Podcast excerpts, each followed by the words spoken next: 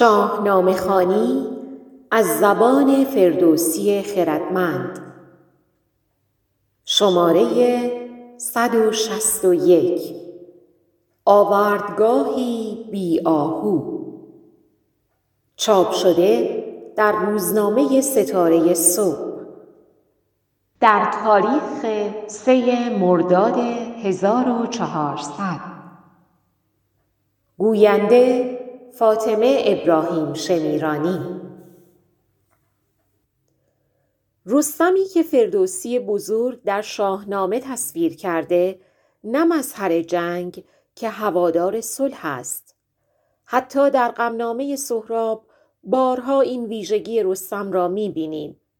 البته او برای دفاع از مرز و بوم ایران از هیچ کاری روی گردان نیست. حتی گهگاه خشم انسانی به شکلی ناپسند در رفتارش سر بر می آورد. ولی درنگ او در پیوستن به سپاه و نیز ناخرسندی از فراخان ناگهانی شاه آنگونه که بعضی نوشته اند نشانه پرهیز آگاهانه یا ناخداگاه برای رویارویی با فرزند خود نیست فردوسی چند بار با صدای بلند می‌گوید جهان پهلوان آن جوان را نشناخته و حتی او را از این رو سرزنش می کند. رستم می گوید هرگاه شهریار ناگهان مرا خواستار شده نه هرگز برای بزم که همواره برای رزم بوده است. همین گفته نشان می دهد که از دیدگاه فردوسی قهرمان دلخواه او به شادی گرایش دارد. گرچه در هر شرایطی که نیاز باشد حتی به قیمت جان خود از کیان ایران دفاع می کند. اکنون سهراب به میدان آمده تا با قدرت نمایی و رجزخانی کاووس را وادارد تا جهان پهلوان را به میدان آرد شاه و همه پهلوانان آنچنان در حراس افتاده اند که در تابلوی فردوسی در برابر رستم به التماس افتاده اند. ز خیمه نگه کرد رستم به دشت زره گیو را دید کاندر گذشت. نهاد از بر رخش رخشنده زین همی گفت گرگین که بشتاب هین. همی بست با لرزه رهام تنگ به برگستوان در زده طوس چنگ. همی این بدان آن بدین گفت زود. تهمتن چو از خیمه آوا شنود به دل گفت کاین رزم آهرمن است. نه این رستخیز از پی یک تن است. فیلمنامه هنرمند طوس در این چند ثانیه بسیار کوتاه آنچنان گویاست که نه نفرت همگانی بلکه هراس فردی گرنیکای پیکاسو را به یاد میآورد.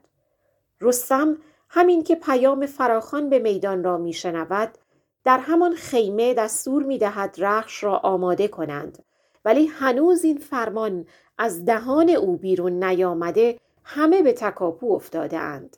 گیو را می بیند که از برابر او میگذرد تا رخش را زین کند. گرگین از گیو می‌خواهد در این کار شتاب کند. رهام که از ترس به لرزه افتاده تنگ اسب را میبندد توس پوشش رخش را به روی او میاندازد و هر کس دیگری را به شتاب بیشتر می‌خواند. رستم هنوز از خیمه بیرون نیامده و با دیدن این صحنه به خود می‌گوید این رستاخیز نمی‌تواند برای رویارویی با یک تن باشد و گویی اهریمن با تمام نیرو به جنگ با ایرانیان آمده است. ولی رستم در انجام وظیفه درنگ نمی کند و فردوسی بیگانگی رستم با ترس را در ترکیب بزد دست به نشانه پوشیدن بیدرنگ لباس رزم نشان می دهد. بزد دست و پوشید ببر بیان ببست کیانی کمر بر میان. نشست از بر رخش و برداشت راه زواره نگهبان رخت و سپاه. بدو گفت از ایدر مرو پیشتر. به من دار گوش از یلان بیشتر. می‌دانیم که هر بخش و زیستگاه درفش و سپاه خود را داشته است. چرا رستم به برادر خود می‌گوید بار و بن زابلستان را نگهبان باش از من چشم بر ندار و پیشتر پا نگذار جهان پهلوان می‌داند که شاید در این نبرد زنده نماند. او نمی‌خواهد برادرش و دیگر همراهان سیستان دستخوش احساسات شوند و جان خود را از دست دهند. رستم از مرگ خود بیم ندارد ولی نمی‌خواهد همراهان زابلی خود را بیازارد. آیا این خود بیانگر صلح جوی رستم نیست؟ او به میدان می رود و با سهراب روبرو می شود فردوسی بار دیگر این صلح جویی رستم را نشان می دهد چو سهراب را دید با یال و شاخ برش چون بر سام جنگی فراخ. بدو گفت از ایدر به یک سو شویم به آوردگاهی بیاهو شویم اینکه شارحانی گفتند رستم فرزند خود را شناخت یا او را با سام سنجید و ایرانی دانست دیدگاه فردوسی نیست. درباره پیاهو یا بیاهو یا نراهو یا به یک سون شدن و به هامون شدن نیز نظرهای گوناگونی داده شده که حتی پای آن به ستاره های زیر بنات و نعش نیز کشیده شده است.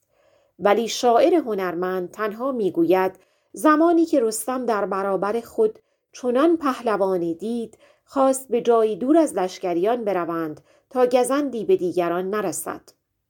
این مفهوم را بی آهو یا بیگزند برای دیگران بیشتر میرساند.